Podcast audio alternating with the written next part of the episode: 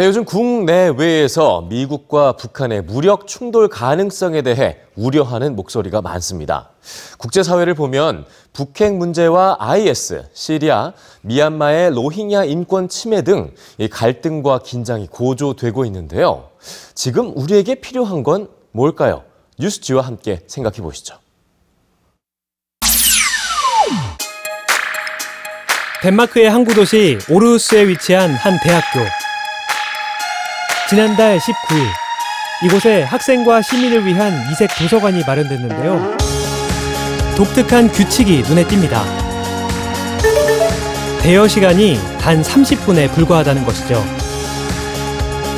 휴먼 라이브러리라는 이 도서관에 등장한 책들은 피어싱 마니아와 시각 장애인, 난민 등 책이 아닌 사람, 바로 사람 책이었습니다. 정해진 시간 동안 사람을 빌렸다가 다시 반납하는 사람 책 도서관인 거죠.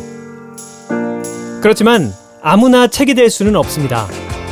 이슬람 교도나 성전환자, 이민자 등 다른 사람의 가치 기준 때문에 편견을 경험한 사람들만이 책이 될 수 있죠. 참가자들은 사람 책을 소중히 대하고 책이 들려주는 이야기에 귀를 기울여야 합니다.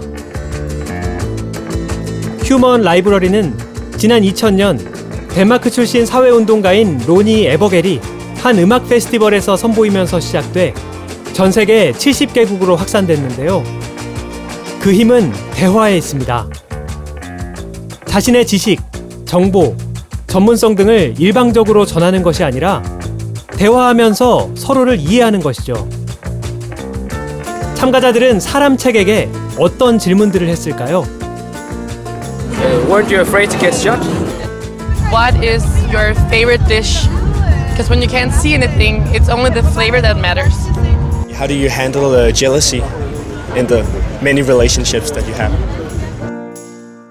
이렇게 질문하고 서로의 눈을 바라보며 마음속 이야기를 나누는 동안 참가자들은 내가 다른 사람과 대화할 준비가 되었는지를 돌아보게 되는데요.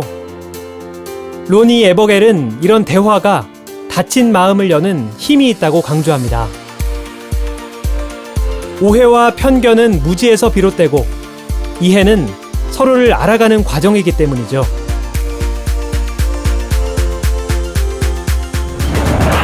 누군가를 알고 이해할수록 폭력은 자연스럽게 줄어들 것입니다.